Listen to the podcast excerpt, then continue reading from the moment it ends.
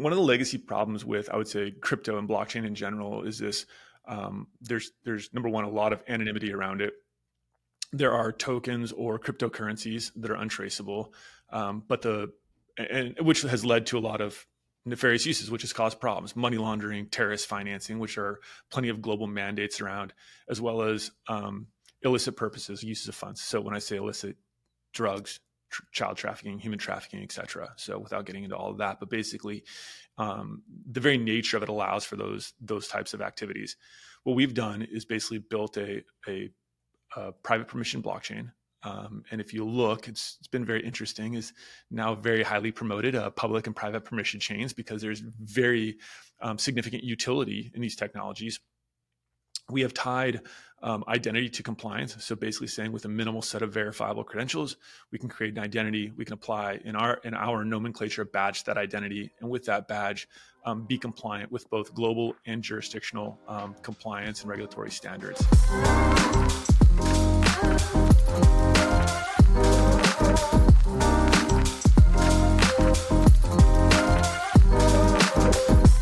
Hey everyone, and welcome to episode five of Yaka Talks. Today we're here with Kirk Chapman, co-founder and C E O of the Universal Ledger. They just came out of stealth not long ago, having raised ten million dollars, not too shabby. They also happen to be a core piece of the Hard Yaka ecosystem. We're going to get to know Kirk a little bit, as well as his company, plus his perspective on how ledger tech and payments are evolving around the world. Not just the technology and product, but also the regulatory landscape. Because here's the thing, when you're solving a problem as big and fundamental as something like money and payments, that can have a colossal economic impact on individuals, on small businesses or big international ones, governments. But enough for me. Kirk, how's it going? Well, Alec, thank you for having me. It's a pleasure. Uh, yeah, I've been looking forward to this one. Why, why don't we start with a quick intro? Who's this Chapman guy? What's his story? Yeah. Um, so uh, obviously, I am now the C E O of Universal Ledger. My background um, is really banking and fintech my entire career. Um, I started off the first uh, few years of my career. I started a company um, in the Southeast. We were a managed service provider for banks. Um, spent about a decade in that space, really um, delving into banking, bank ops, all legacy tech, I would say. Um, kind of the the forefront though of just moving from on-prem servers to cloud providers. So Fiserv, F I S, and Jack Henry, moving to um, remote services, um, went through the crisis in two thousand eight, um, kind of shutting, shutting down some of the banks that we had uh, stood up, uh, worked with the Fed, um, which was pretty interesting. Um, again, not, not just learning about the tech, but also just how, how lending works, how money moves, how payments work. Um, Uh, very involved in the Friday afternoon calls when the uh, the black vehicles would show up uh, to a bank on Friday and reopen on Monday with a different uh, different name out front. Um, got through that. One of the banks we had was under a consent um, in South Carolina. Some private equity players came in. They bought it. They wanted to have um, kind of a very early on play to what I what, what a lot of people have done recently, but b- bought the bank for the bank charter. Um, they wanted to build a white label payments platform on it. Uh, we built that. Introduced the first um, U S um, installation of the Temenos T twenty-four platform, which was what M-Pesa um, used when they kind of um, really uh, changed the way Africa um, moved moved value. Um, after that, I spent a couple of years in that space, um, stood that up, um, actually uh, worked early on with some of the, the very early Um, cash players, Square Cash being one of them.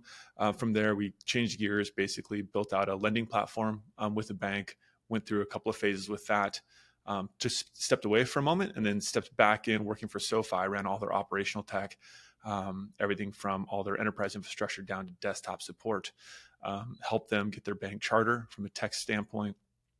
Made an acquisition of a company called Galileo, which is uh, a great um, payments provider. Um, They uh, they actually power about eighty-five percent of the challenger banks in the U S space.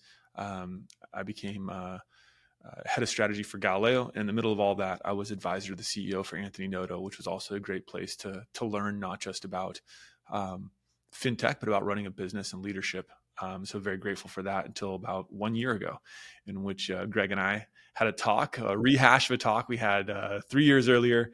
And I decided to to to join him on this venture called Universal Ledger.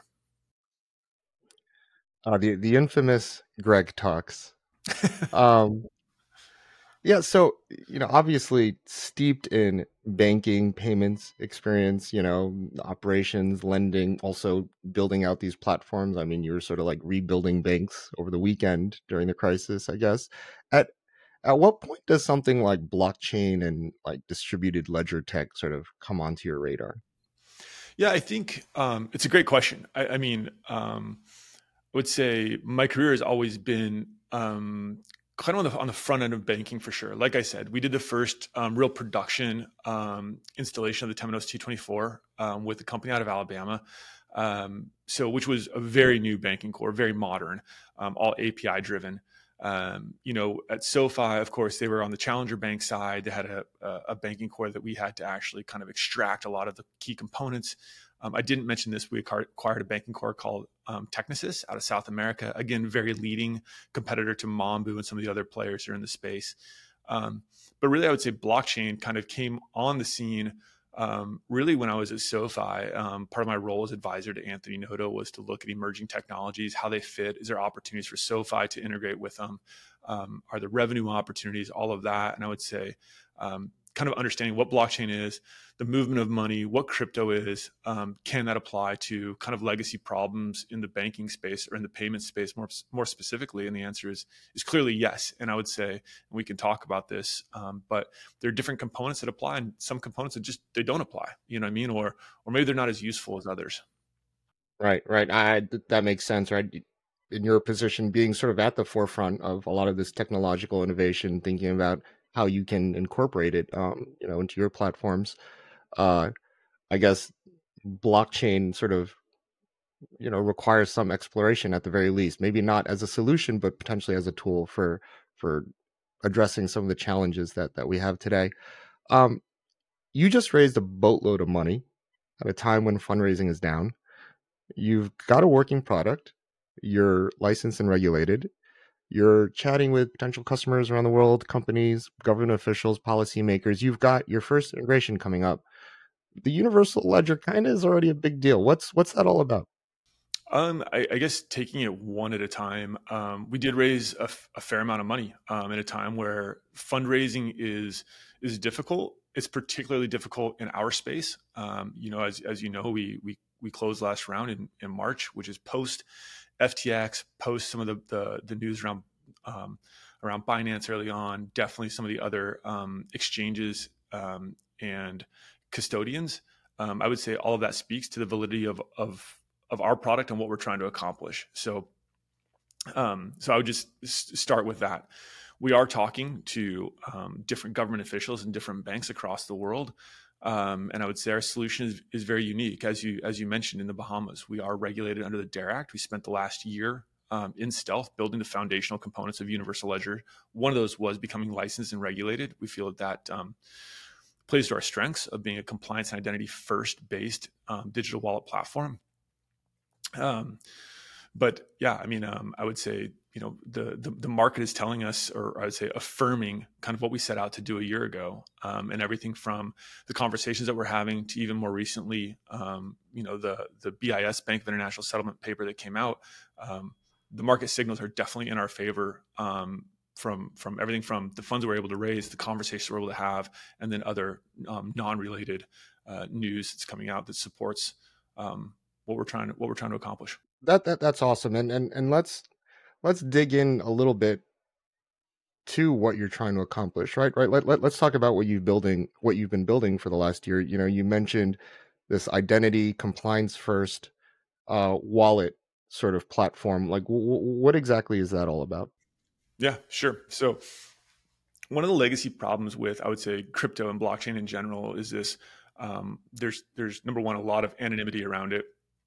There are tokens or cryptocurrencies that are untraceable, um, but the and which has led to a lot of nefarious uses, which has caused problems, money laundering, terrorist financing, which are plenty of global mandates around, as well as um, illicit purposes, uses of funds. So when I say illicit, drugs, tr- child trafficking, human trafficking, et cetera. So without getting into all of that, but basically um, the very nature of it allows for those those types of activities. What we've done is basically built a a a private permission blockchain Um, and if you look, it's, it's been very interesting, is now very highly promoted uh, public and private permission chains, because there's very um, significant utility in these technologies. We have tied um, identity to compliance. So basically saying with a minimal set of verifiable credentials, we can create an identity. We can apply in our in our nomenclature badge that identity. And with that badge, um, be compliant with both global and jurisdictional um, compliance and regulatory standards. And so we have tied that directly into the blockchain itself, which allows um, any developer or government that wants to build an app, um, bank that wants to build an app, to be able to allow Um, really the innovators take over the space, much like when iPhone, when Apple came with iPhone, they didn't create apps. They allowed the innovators to come up with the ideas and and um, and innovate there. But we're creating the foundation that allows banks, countries, jurisdictions, innovators to build um, digital wallet experiences um, and use cases, and apply that technology use cases while making sure that they're compliant in their respective jurisdictions and not facilitating um, kind of global requirements and compliance standards that are they're there for the the betterment of the world, just to be clear. They're not not there for purely restrictive purposes. Okay, so from what it sounds like, you're, you're not a crypto company, um, and you're not really a wallet provider either, right? You're, you're building this platform to allow, you know, developers, businesses, governments um, to leverage the benefits of, of blockchain. Um, but really, for, you know, one of the first times, now they have digital identity be digital identity baked in. They have compliance baked into the ledger itself. It's it's it's sort of the best of, of both worlds. Um, how how are you know you, you've been talking to to customers, to you know businesses, like how are people thinking about how they might use a platform like this? Yeah, um, so you're right. We're not we're not crypto. We provide a digital token. Absolutely. Can we mint, burn, manage digital tokens? Absolutely can. We're not an exchange. We're non-custodial. So. Um, one of the key things is that our our platform does not allow us to be a custodian. So avoiding those pitfalls where, from an operational standpoint, you're tempted to to use funds for other purposes that aren't customers. We don't hold their private keys. So we're able to provide um, a digital wallet platform that can hold digital tokens or tokenized assets in a non-custodial way. Um, but it's up to the developer to provide the the user experience or the use case to to utilize it. And so built on that, the conversations we're having, Um, there's a number of number of ways to use this. Um, in the Middle East and in Asia, there are mandates by certain countries where they want to have unicorns, fintech unicorns, coming out of those countries. Um, in those, one of them, without without being specific, um, it takes two years from uh, inception for a fintech to be able to go through all the compliance standards and be able to actually go to market with an app. And you can imagine a two-year burn rate on a startup before they can even go generate revenues. So the graveyard's pretty full of, of fintechs trying to get to market, and they're and at the same time they're mandating, saying, "Hey, we want a we want a um, a unicorn coming out of this out of this country in the next um, four or five years." So there's there's one use case is purely just helping digital labs, um, blockchain labs in certain jurisdictions.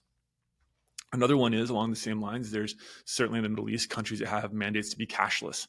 So facilitating a cashless society by twenty thirty, for example, in the U A E. Um, in that scenario, how are you going to facilitate a cashless society unless you have identity and compliance all built into a platform to be able to move digital assets around? Those are huge remittance corridors. And in the U A E specifically, you've got ten million people, and I think eight or nine million of those are migrant workers that are sending money back home or back to their, their, their home countries. So those are, those are two very, very obvious use cases.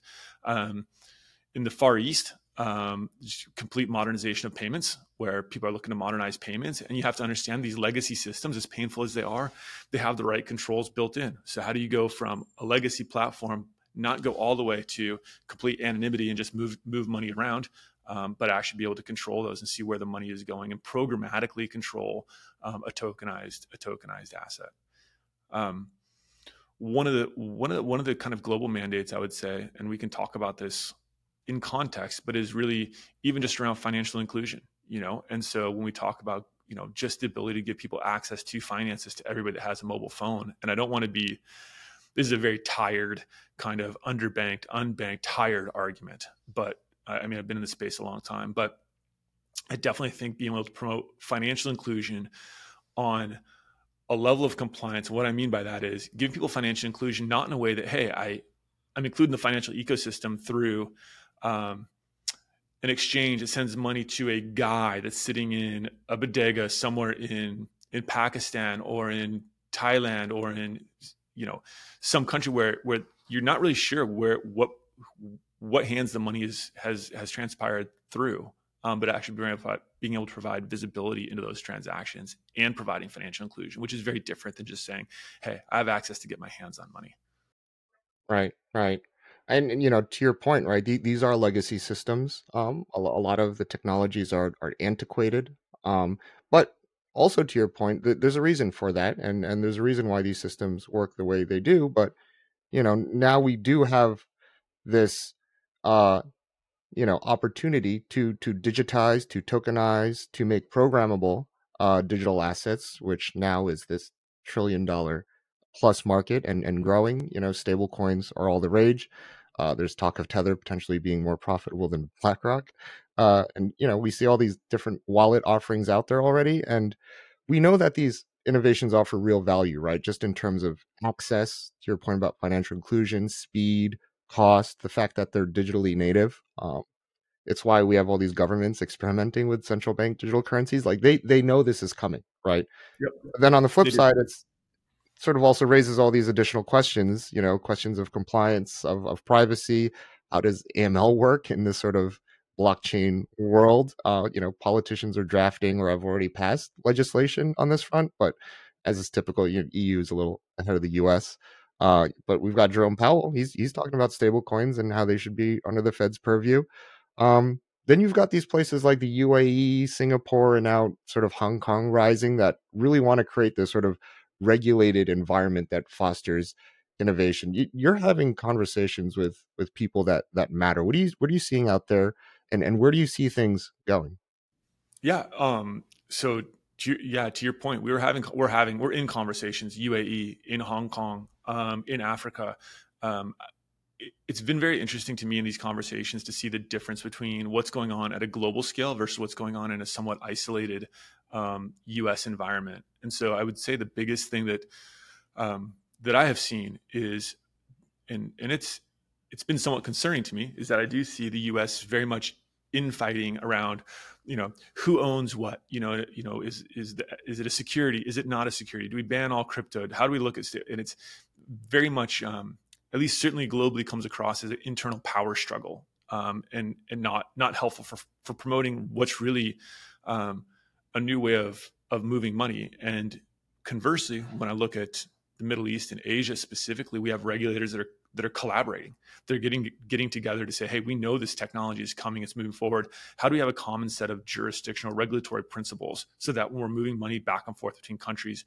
we have a common framework? Um, and and really not just not just accepting what is, but but but promoting it. And and your your point, Alec, Alec it's there's a lot of legacy tech, and legacy tech works. You know what I mean? Um, you know, um, not to not to use a, a a movie uh, example, but if you watch Sisu, which I don't know if I'd recommend it, but the guy walks around for a week with a bag full, full of gold, and like that works, you know. I mean, it, you could, you know, a hundred years ago, bringing your horse into town with a bag full of gold works, but there's a reason why we switched to dollars, because it's lighter and it's easier to move, and you don't have to dig around for it, you know. And so now we move to this other digital asset, and now we're moving into a, a whole new framework around digital payments, and so.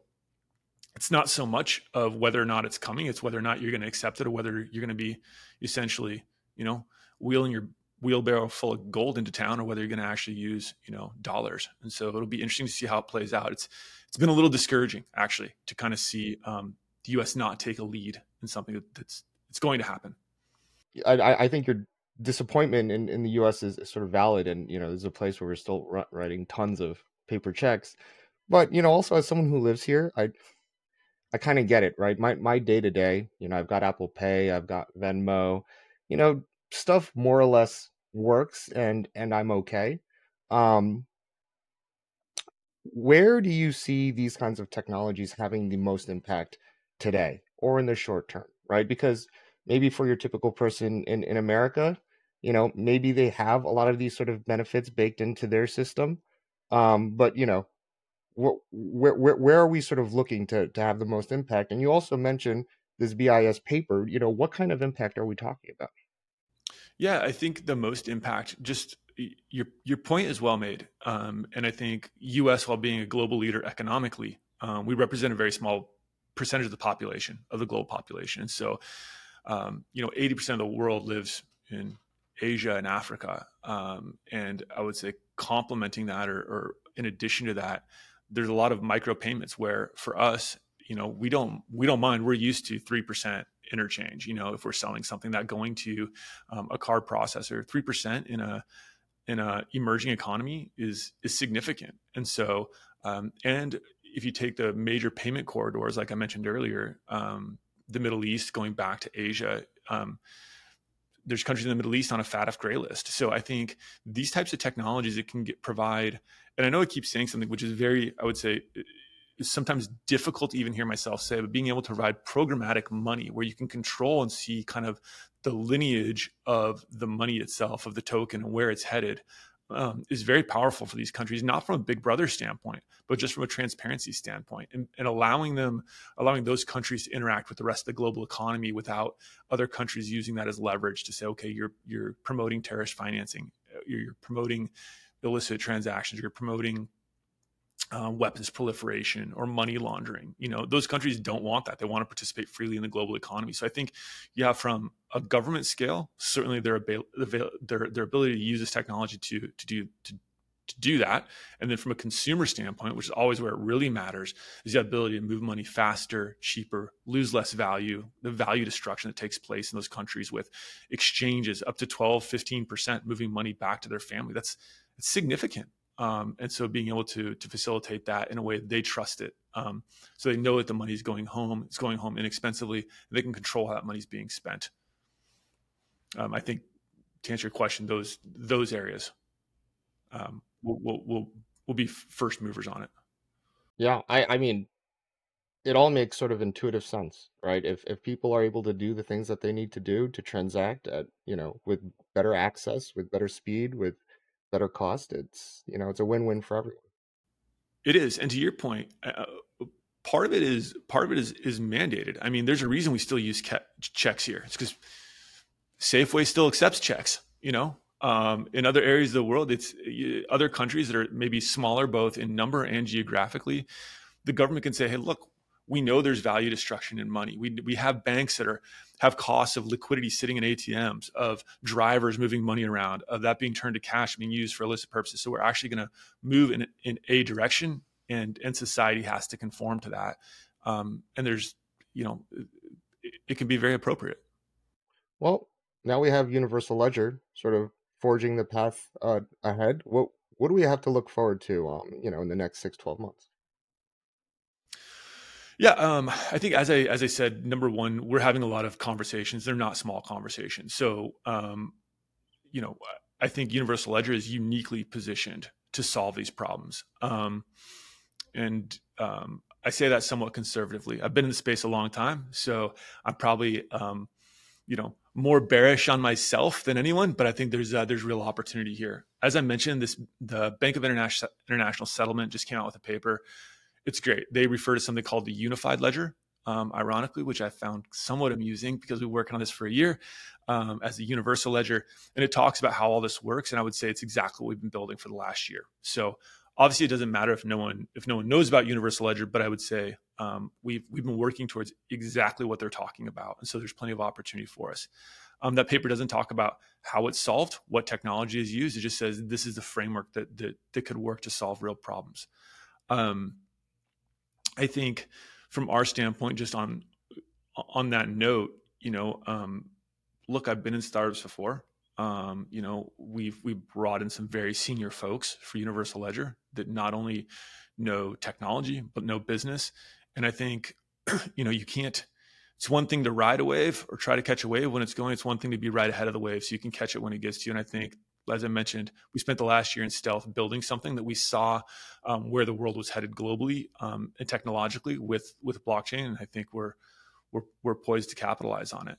Um, I think I'm most excited about um, about the human component, which I think can be somewhat misleading, um, but I think being able to um, the financial inclusion play, you know, through existing partners is is actually pretty real, um, and so I'm excited to see see how that plays out as well. Um, but um, yeah, I'm I'm I'm very excited to kind of see see the world continue to head in this direction, for us to be a part of it and be a part of the conversations and be in the middle of it and provide solutions for it.